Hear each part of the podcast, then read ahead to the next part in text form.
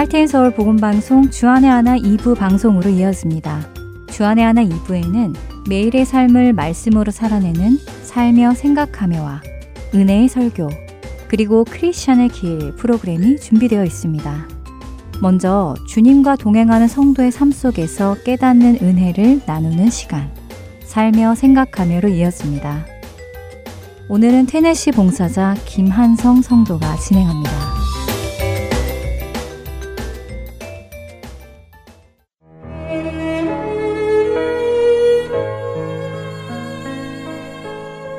내가 도대체 뭘 그렇게 잘못했다고 이러는 거야? 어느 드라마에서 한 노년의 남편이 화가 나서 집을 나간 자신의 노부인에게 하는 대사입니다. 그런데 이 대사가 유난히 저에게 익숙하게 들렸던 이유는 저도 실제 말로 때로는 마음속으로 나의 잘못을 지적하거나 표현하는 사람들에게 했던 말이기 때문입니다. 아들이 귀한 집안의 장손으로 태어난 저는 할아버지 할머니께는 물론 친척들에게까지 떠높임과 대우만 받고 자랐고 부모님 말씀도 잘 들었던 편이고 모범생으로 칭찬을 주로 듣고 자라다 보니 저는 알게 모르게 높은 자존감과 자기가 강한 사람이 되어 있었던 것 같습니다. 그래서 누군가 저에게 잘못을 지적한다거나 나쁜 말을 한다거나 무례하게 대할 때면 유난히 힘들어 했습니다. 특별히 어릴 때부터 부모님을 따라다니던 교회에서 들었던 제가 죄인이라는 말씀과 가르침은 받아들이기 너무 힘들었죠. 성경을 잘 몰랐던 저는 성경에 나오는 하나님은 이것은 하지 말고 저것은 해야 된다고 율법적으로만 요구하는 엄한 아버지 같은 분으로만 인식을 했습니다. 내가 도대체 뭘 그렇게 잘못한 게 많다고 나를 죄인이라고 하시는지 이해가 되지 않으니 나를 위해 나의 죄 때문에 십자가에 달리신 예수님의 사랑은 더더욱 이해가 되지 않았습니다. 그런데 죄 자체를 모르고 그 심각성을 인식하지 못했던 제게 중학교 3학년 때 간 여름 수련회를 통해 죄를 깨닫고 복음을 전인격적으로 받아들이게 되는 경험을 하게 해주셨습니다. 수련회를 위해 출발하는 아침부터 제 마음에 정말 친하게 지냈던 친구들을 향한 시기, 미움, 질투, 분노 등 평상시에 느끼지 못했던 제 안에 있던 어두운 죄악들이 감당할 수 없을 정도로 너무나 강하게 느껴져서 너무나 괴로워했습니다. 그런 저의 죄들로 인해 괴로워하며 힘들어하던 저는 수련의 마지막 날 제 안에 있는 그 죄의 심각성을 깨닫고 저를 위해 저의 죄로 인해 십자가에서 죽기까지 사랑하신 예수님을 마음으로 받아들이고 예수님을 인격적으로 만나는 경험을 하게 되었던 것입니다. 지금 돌아보면 자존감과 자기가 강한 제가 죄를 깨닫고 복음을 받아들이는 것이 얼마나 어려운 일인 것을 알기에 그렇게 된 것은 기적이며 전적인 하나님의 은혜임을 고백할 수밖에 없습니다. 성경에도 이런 은혜를 경험한 사람들은 많지만 다윗이 자신의 충신 우리아의 아내 바세바를 범하고 우리아를 전쟁에서 계획적으로 죽게 한 이야기는 죄를 깨닫게 하시는 은혜에 대해 많은 것들을 생각하게 하는 것 같습니다. 저는 이전에 이 말씀을 읽고 묵상할 때 왜 이렇게 명백한 죄들을 저지른 다윗이 자신의 죄를 바로 인정하고 회개하지 못했을까 이해가 잘 되지 않았습니다. 그런데 말씀을 다시 묵상하며 몇 가지 이유들을 추측해 보게 되었습니다. 첫째로 우리아를 다윗 자신이 직접 죽이지 않고 전쟁터에 우리아와 함께 나가 있는 요압을 통해 은밀히 그것도 적들에 의해 죽게 했다는 점입니다. 자신이 죽인 것이 아니라고 스스로 속이고 있었을 가능성도 있어 보입니다. 둘째로 우리아를 그렇게 죽이고 나단 선지자가 와서 그 죄를 지적하기까지 적어도 10개월은 지난 것 같습니다. 왜냐하면 사무엘하 11장 27절에 보면 나단 선지자가 오기 전에 우리아의 장례를 마치고 바세바를 왕궁으로 데려왔고 아들을 낳았다는 말씀이 있기 때문입니다. 죄를 저지르고 바로 아무 일도 일어나지 않았고 그 뒤로 시간도 꽤 지났기 때문에 어쩌면 아무 일도 없었던 것처럼 스스로 그 죄들을 잊어버리려 했던 것은 아닌지 모르겠습니다. 마지막으로 나단 선지자의 비유를 듣고 나서야 자신이 저지른 죄들을 객관화해서 볼 수 있었고 그제서야 그 죄의 심각성을 깨닫게 된 것 같습니다. 죄를 저지를 당시에는 그 죄들의 심각성을 깨닫지도 못할 정도로 죄에 둔감해 있었던 것 같습니다. 다른 사람의 눈에 있는 티끌은 보여도 자신의 눈 속에 있는 들보는 객관적으로 보기가 쉽지 않기 때문입니다. 저도 제 자신에 대해서는 객관적으로 보지 못하고 너무나 관대한 잣대를 대고 볼 때가 많습니다. 그런 이유에서 다윗에게 나단 선지자를 보내셔서 자신에게 하나밖에 없는 사랑하는 암양 새끼를 빼앗긴 가난한 사람과 그 암양을 빼앗은 양과 소가 많은 부한 사람의 비유를 주시며 다윗이 저지른 죄가 무엇인지 객관적으로 먼저 보게 하신 것은 정말로 큰 하나님의 은혜입니다.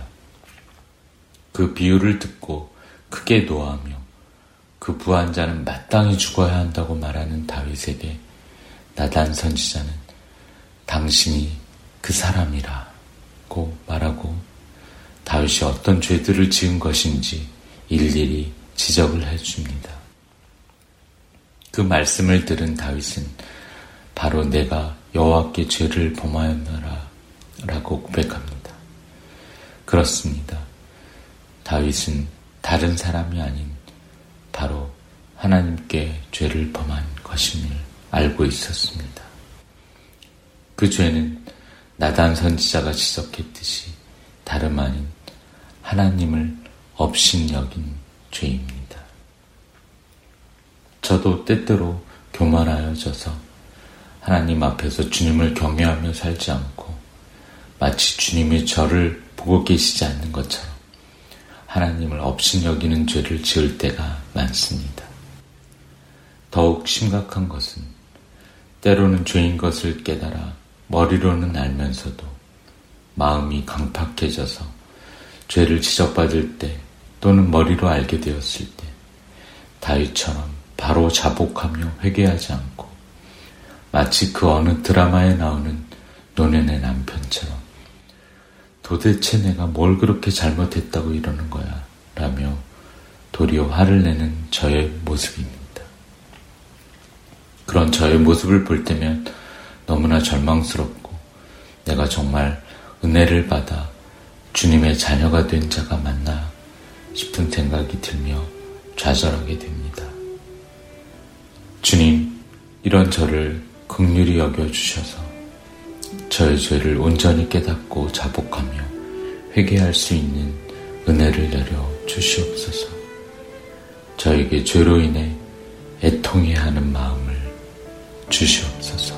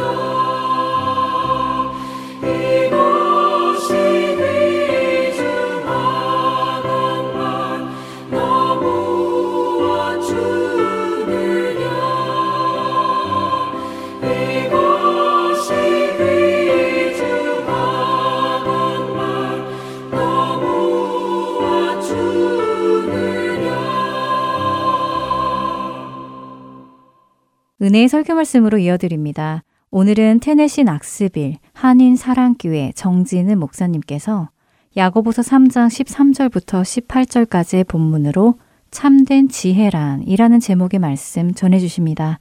은혜의 시간 되시길 바랍니다.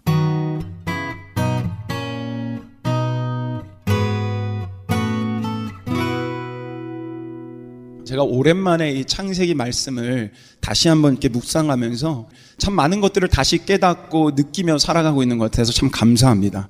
어제 큐티 말씀은요, 아담과 하와가 하나님께서 먹지 말라고 했던 선악과를 먹는 장면이었어요.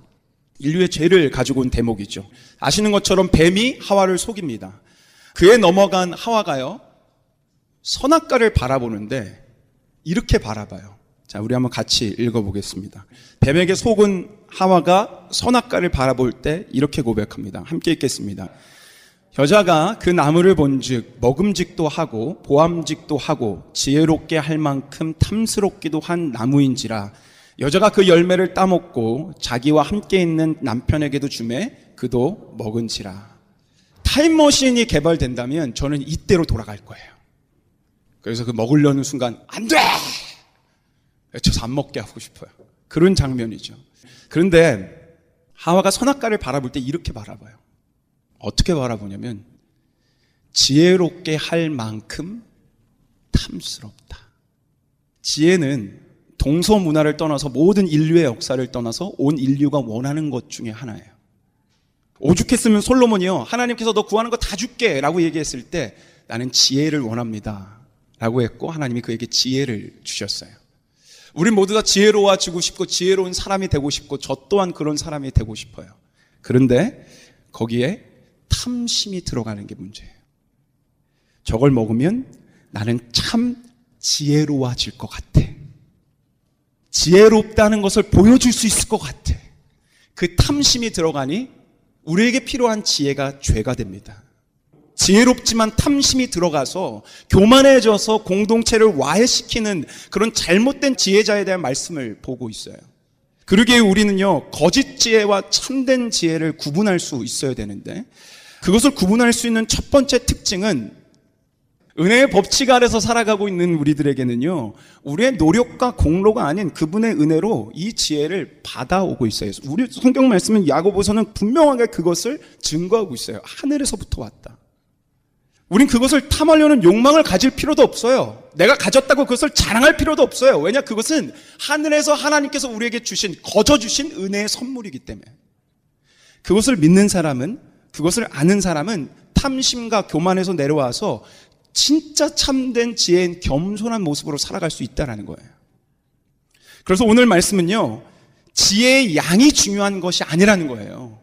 우리는 자꾸 누가 더 지혜롭냐, 누가 더 지혜를 많이 갖고 있냐, 지혜의 양에 대해서 생각하는데 오늘 본문 말씀은 위로부터 내려왔다라고 분명히 말씀하면서 지혜의 양이 중요한 게 아니라 지혜의 방향이 중요하다라고 말씀하고 있다는 거예요. 지혜의 양이 아닌 지혜의 방향을 기억하는 참된 지혜자가 되는 우리 모두가 되기를 간절히 소망합니다. 우리가 지혜는 위로부터 거저받은 것임을 알면 두 번째로 정말 중요한 참된 지혜의 특징이 있는데 그 특징은 바로 참된 지혜는 통제를 받아야 한다라는 거예요. 뭐라고요? 통제를 받아야만 한다. 우리가 보고 있는 야고보서는요. 믿음의 행함을 강조한 책이에요.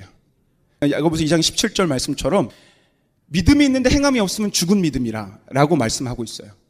믿는데 행하는 게 없으면 그건 거짓 믿음이라는 거예요. 저는 이 말씀이 참 맞는 말씀이라고 생각하고 여러분들이 믿음이 있다라고 자부하는 사람들은 이 말씀처럼 행함으로 그 믿음을 증명하는 우리 믿는 자가 됐으면 좋겠습니다. 그래서 중요한 것이 뭔지 아세요? 믿음이 있어도 행함이 나오지 않을 수 있다라는 거예요. 여러분에게 다시 한번 말씀드릴게요. 믿음이 있어도 행함이 나오지 않을 수 있다라는 거예요. 이게 헷갈려요. 왜냐하면 야고보서는 믿음 있는데 행함이 없으면 죽은 믿음이다. 가짜 믿음이다. 거짓 믿음이다. 라고 말씀해요. 근데 제가 지금 여러분에게 말씀드리는 건 믿음이 있어도 행함이 나오지 않을 수 있다는 거예요. 왜냐하면 야고보서는 믿음의 결론적인 부분을 말씀하는 거지. 성경 전체를 보면 믿음이 있어도 행함이 나오지 않는다라는 걸 분명히 우리에게 말씀하고 있다는 거예요. 여러분, 성경의 모든 말씀은 믿는 자들을 위해서 썼거든요. 특별히 서신서들은 각 교회 믿는 성도들에게 쓴 거예요. 고린도 전서, 고린도 교회 믿는 성도들에게 썼어요. 로마서, 로마 교회 믿는 성도들에게 썼어요. 에베소서, 에베소 교회 믿는 사람들에게 썼어요. 다 믿는 사람들에게 썼어요. 근데 모든 성경이 믿는 사람들에게 그 교회를 나간 그 교인들에게 썼는데 목 놓아서 외치는 게 뭔지 아세요? 그렇게 살면 안 된다라는 거예요. 너의 옛 자아를 벗어버리라는 거예요. 너의 옛 습성을 벗어버리라는 거예요. 그리고 새로운 습성, 새 생명을 계속 입으라고 선언하고 있어요. 믿는 사람들에게 썼어요. 근데 술 취하지 말라라고 말해요. 술 취하지 말고 성령의 충만함으로 살아가라 말해요. 너희 안에 계신 성령을 근심케 하지 말라 말해요. 육체의 정욕이 아니라 성령의 능력으로 살아가라고 말해요. 믿는 사람에게 썼어요. 믿음이 있어요. 믿음을 가지고 있는 성도들에게 이렇게 선언해요. 왜? 믿음이 있지만 그들이 믿음을 가지고 있는 것처럼 살지 않고 믿음이 있지만 내 욕심과 정욕이 이끄는 대로 살아가고 있기 때문에. 그러니 행함이 안 나온다는 것은 믿음이 없다라는 것을 단정 지을 수 없어요. 믿음이 있어도 행함이 안 나올 수 있어요. 여러분 착각하지 마세요. 행함이 없는 것은 믿음 없음의 특징이 아니에요. 그렇다면 왜 믿음이 있지만 행함이 안 나올까요? 믿음이 있어도 잘 들으십시오. 통제받지 않기 때문에 그래요. 다시 한번 말씀드릴게요. 믿음은 거저받은 선물인데 믿음이 있는 사람이 믿음이 있어도 통제받지 않고 있기 때문에 그런 결과가 나오는 거예요. 내가 삶을 살아갈 때 나에게 주신 믿음으로 믿음을 통해서 그 믿음을 위해 살아가는 그 믿음의 통제를 받고 있느냐 아니면 그냥 내 원함과 내 뜻대로 살아가고 있느냐 거기에 판가름이 나는 거지 믿음의 소유 여부로 여러분의 행함이 나오는 게 아니에요. 이게 얼마나 중요한 말씀인지 아세요?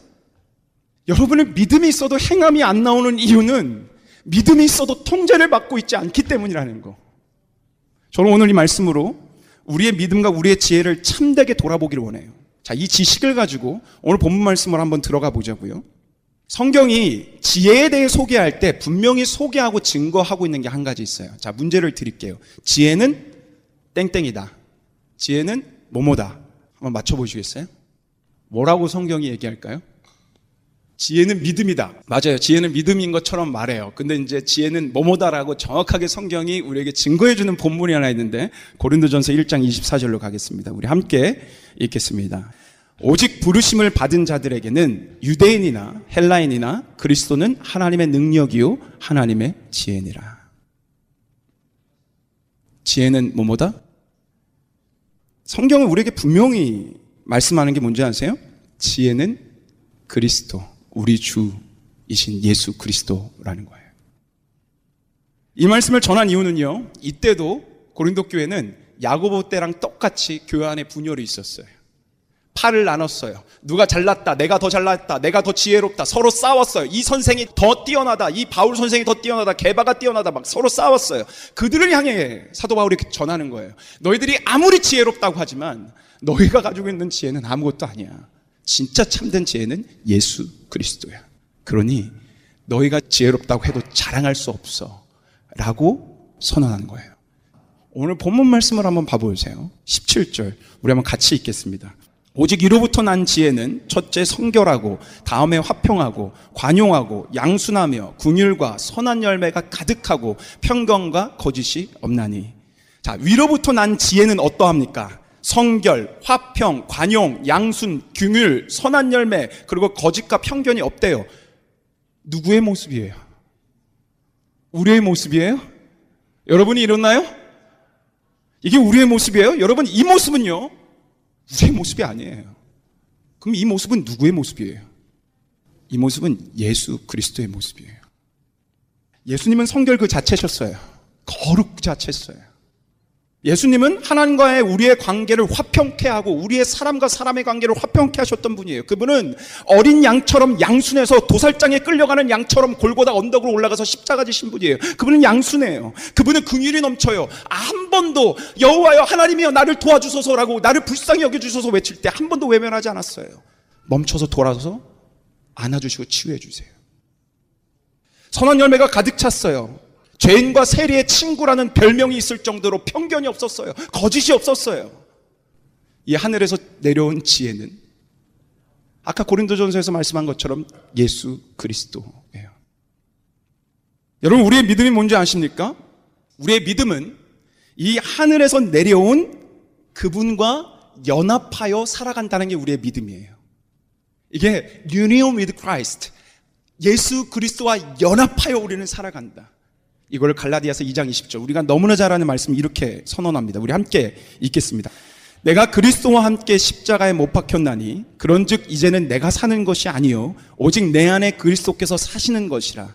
이제 내가 육체 가운데 사는 것은 나를 사랑하사 나를 위하여 자기 자신을 버리신 하나님의 아들을 믿는 믿음 안에서 사는 것이니라. 아멘.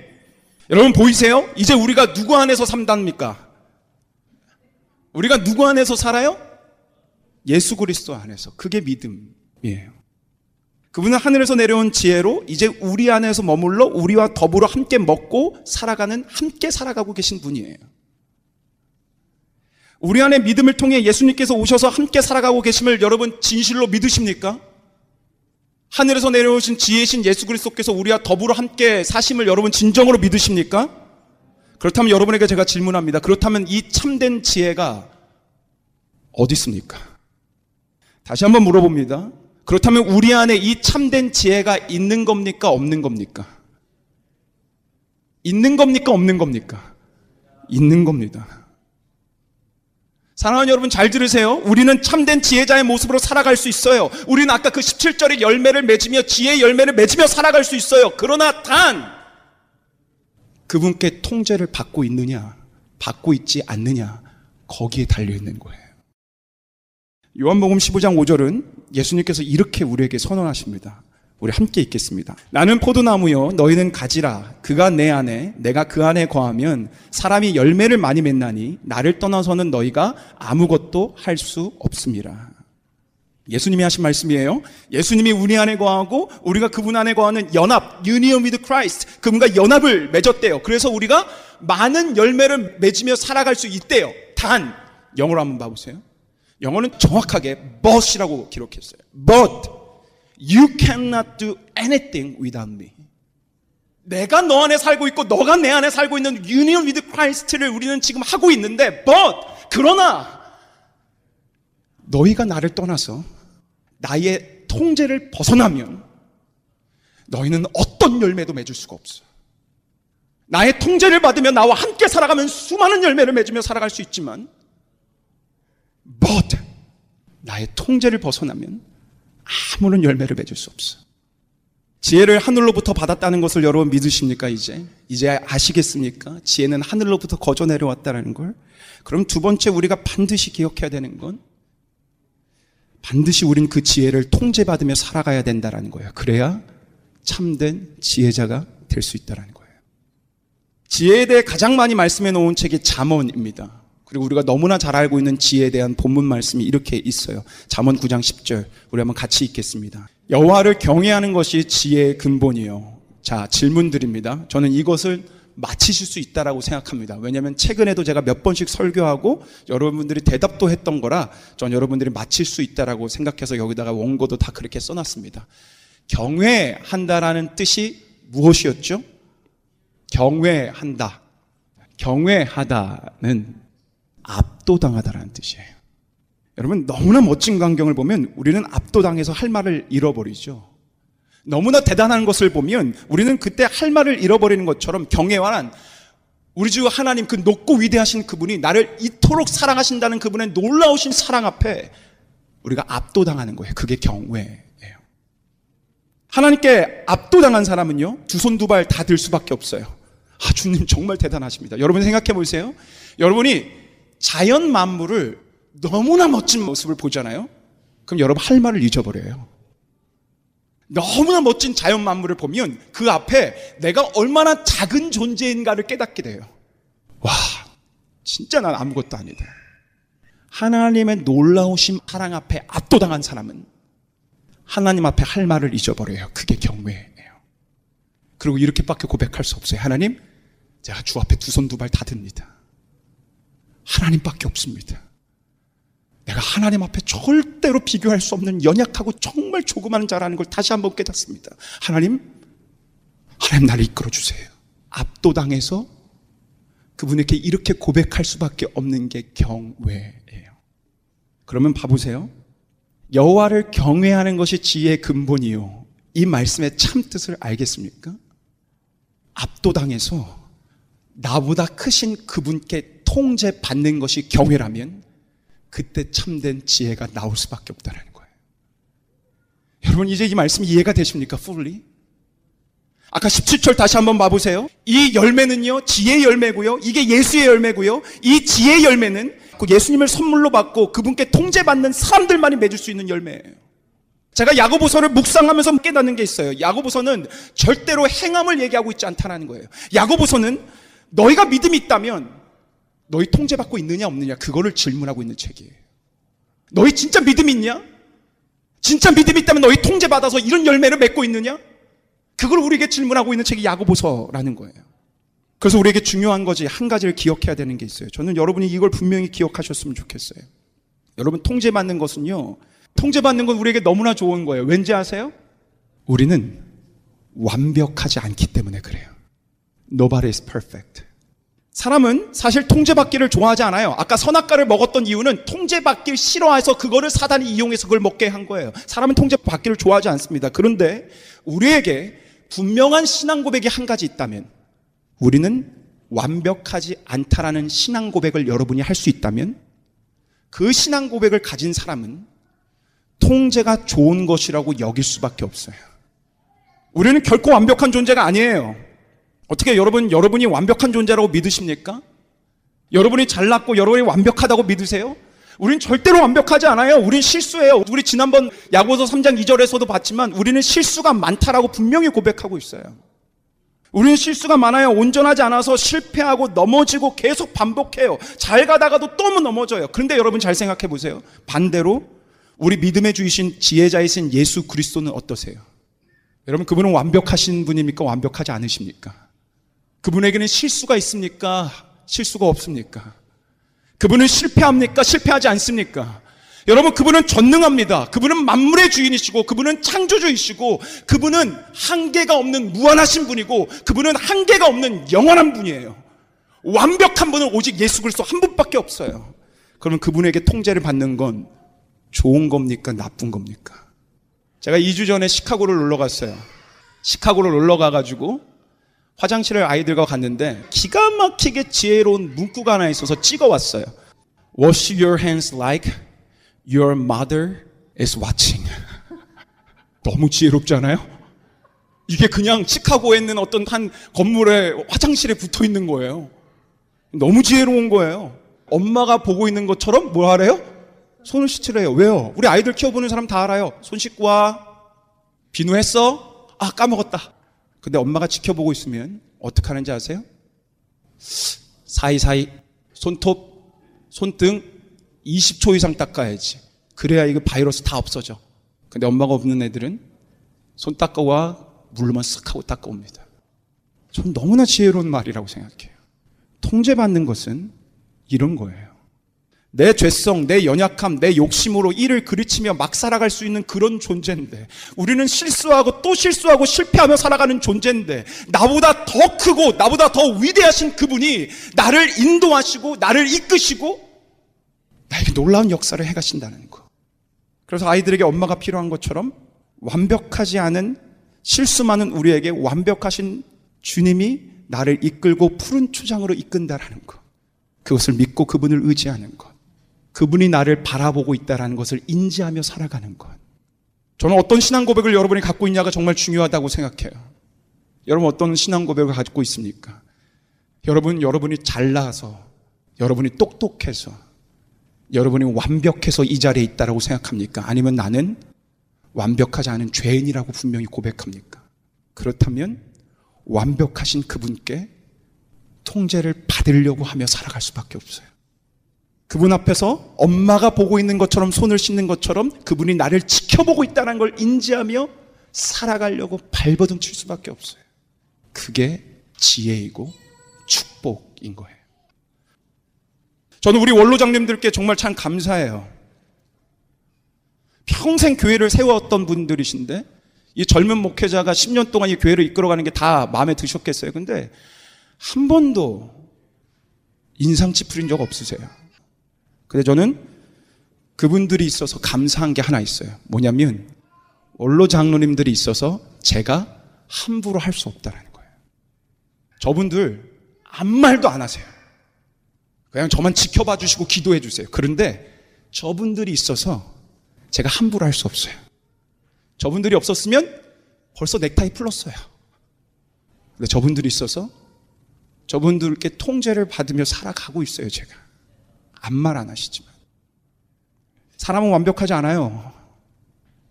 그래서 통제받는 건 축복이고 그걸 인정하는 것이 지혜인 거예요. 우리는 누구나 다 지혜롭기를 원합니다. 여러분 지혜롭기를 원하십니까? 그래서 죄의 시작이 지혜를 탐하면서 시작됩니다. 근데 지혜가 내가 얻은 것이 아니라 하나님의 은혜로 하늘에서부터 지어진 것은 그 받은 것이라는 걸 알면 자랑할 필요도 교만할 필요도 없습니다. 그리고 그것이 하나님께 주어진 하나님의 선물이라는 것을 믿으면 우리는 반드시 통제받아야만 합니다. 믿음이 있어도 행함이 없는 이유는 통제받지 않아서입니다. 우리는 통제받아야만 열매 맺을 수 있는 불완전한 존재입니다. 완전하신 그분이 나를 이끄신다면 그보다 복된 삶이 어디 있어요? 그러니 엄마가 나를 보고 있는 것처럼 손을 신어서야 하는 것처럼 우리는 우리의 모든 삶의 영역에서 그분이 함께 계심을 인정하며 살아가는 것. 그것이 지혜입니다. 참된 지혜는 받는 것이고 받았다면 통제받아야만 합니다. 그것이 바로 지혜의 양이 아니라 지혜의 방향을 기억하는 참된 지혜자입니다. 이 모습으로 참된 지혜자로 살아가는 여러분과 제가 되기를 예수 그리스도의 이름을 간절히 축원합니다.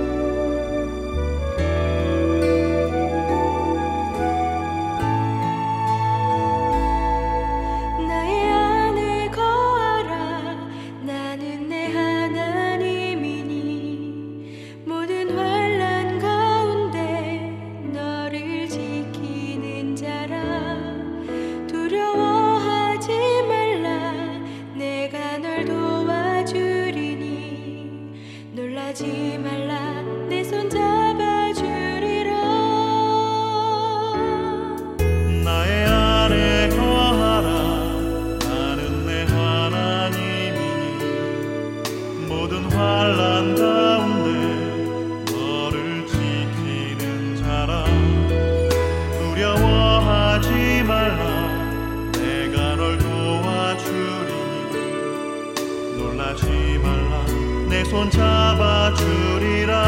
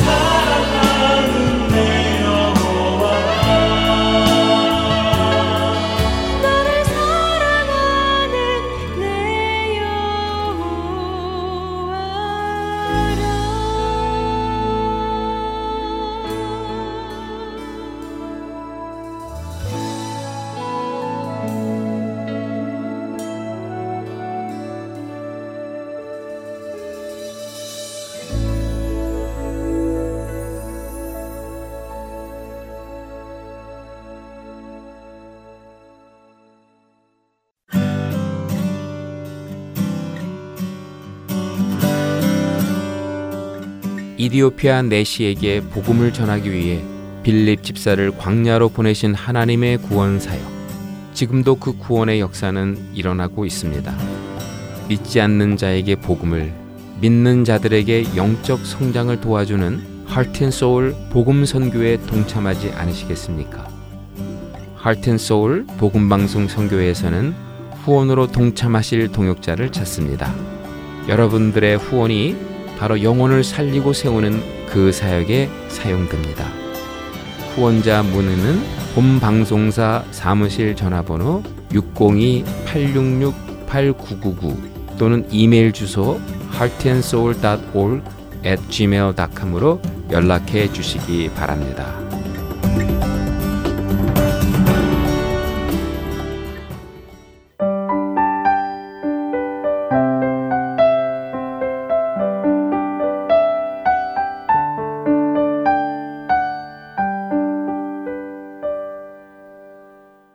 이어서 크리스천의 길 함께 하시겠습니다.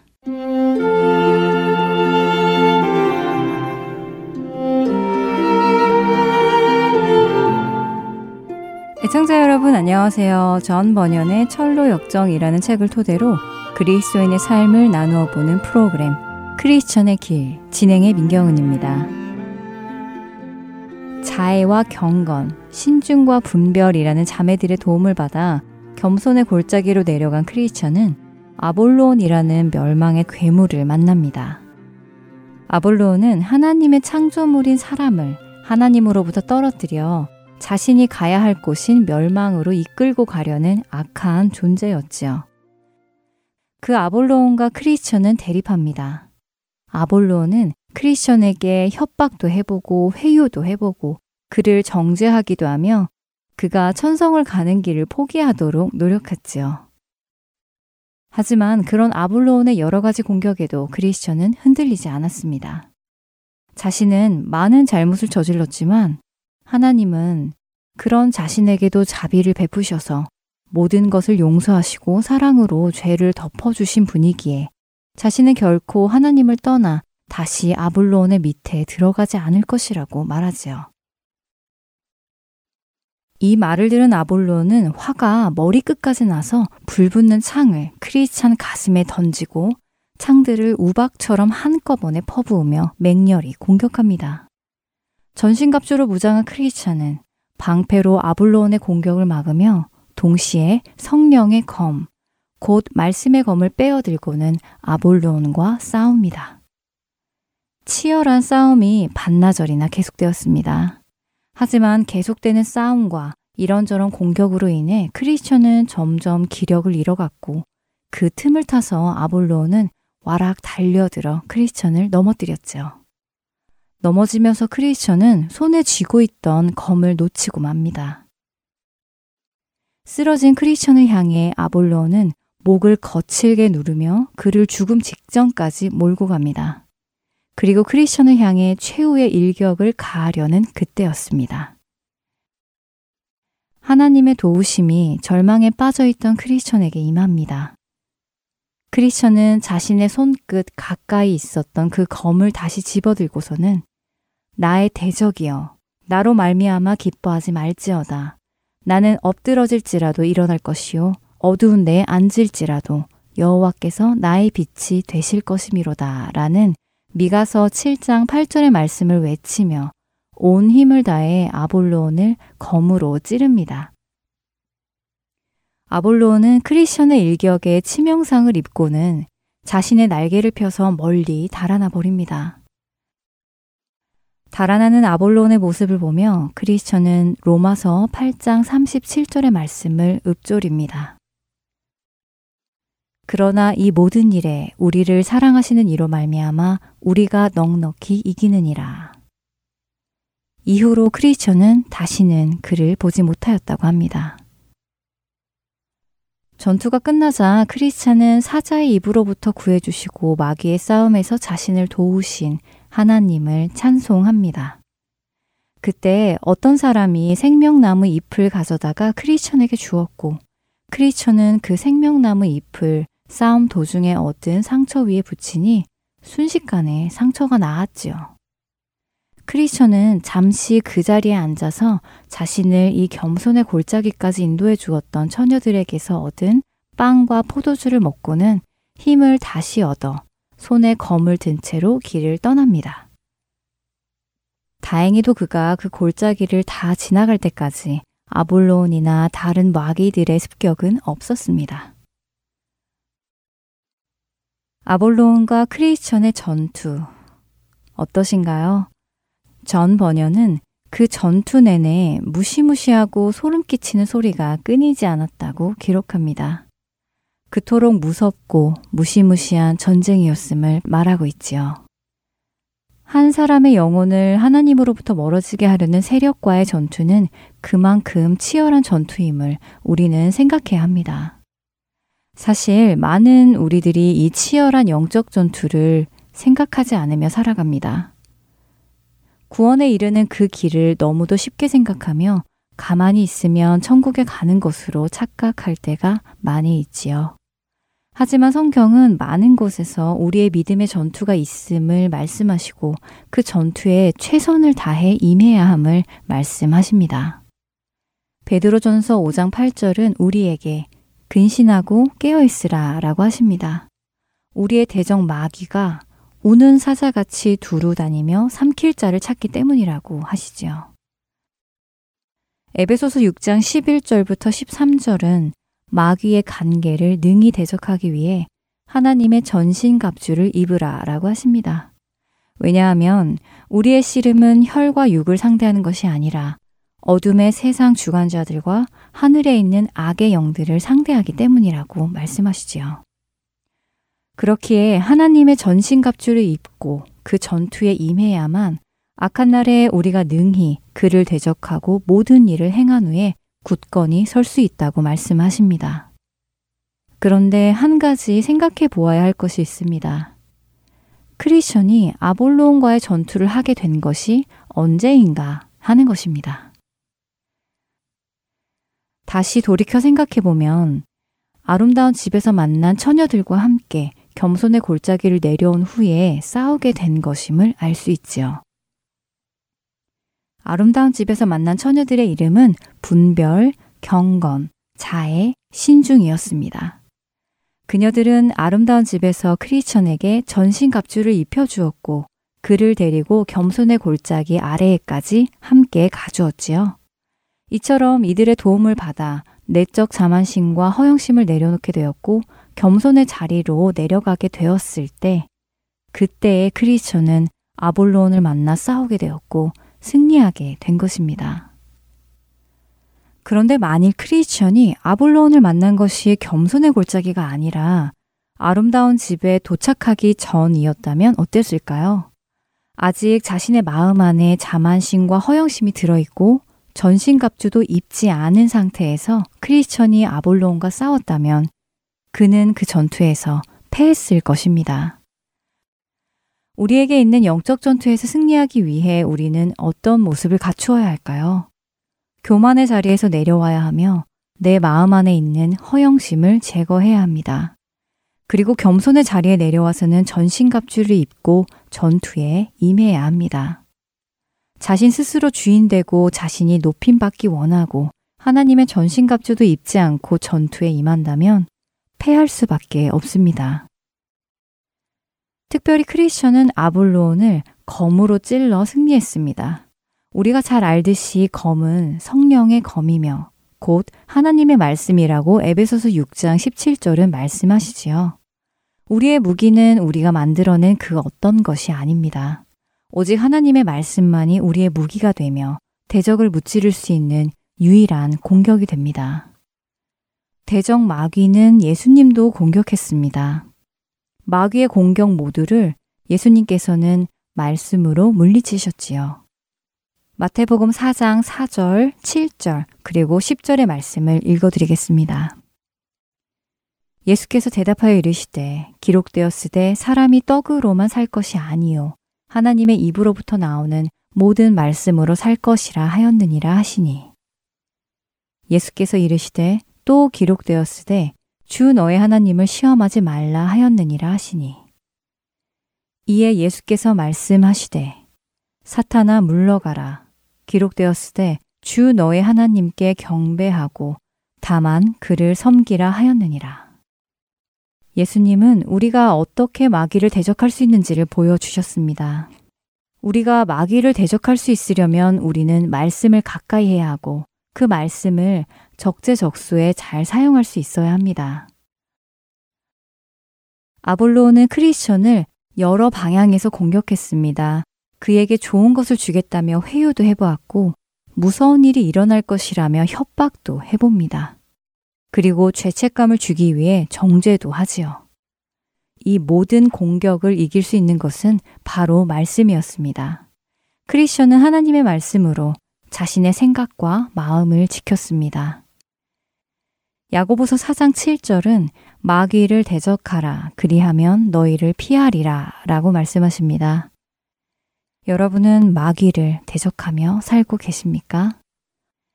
마귀가 두려워 도망 다니는 것이 아니라 마귀의 유혹에 빠져 나를 내어주는 것이 아니라 하나님의 전신갑주를 입고 마귀를 대적하며 살아가고 계시는지요. 그렇게 치열하게 전투를 하다 보면 우리가 상처받을 수도 있고 부상을 입을 수도 있습니다. 그러나 크리스천에게 누군가가 생명나무 잎을 가져다 주어 그가 나음을 입은 것처럼 우리 역시 하나님의 도우심으로 상처와 부상에서 나음을 입을 것이고 회복될 것입니다. 또한 전투 후에 크리스천이 아름다운 집의 처녀들이 준비해준 빵과 포도주를 먹고 다시 힘을 내어 일어난 것처럼 우리에게 생명 주신 그 예수 그리스도의 능력을 힘입어 우리는 일어설 수 있습니다.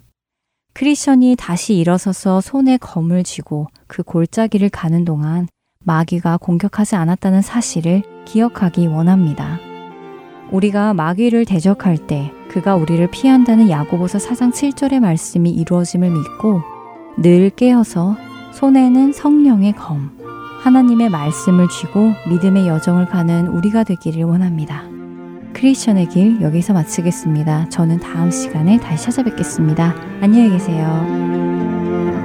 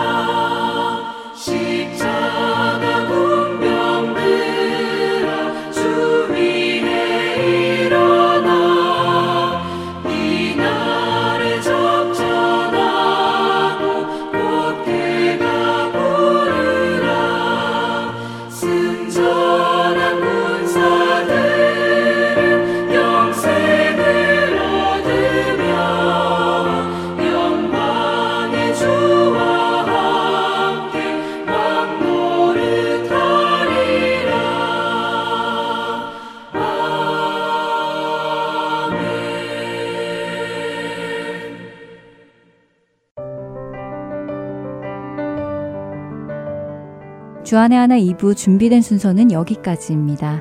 계속해서 주안의 하나 3부로 이어집니다. 주님의 말씀을 더 알아가는 시간 되시길 소망합니다. 저는 다음 시간에 뵙겠습니다. 안녕히 계세요.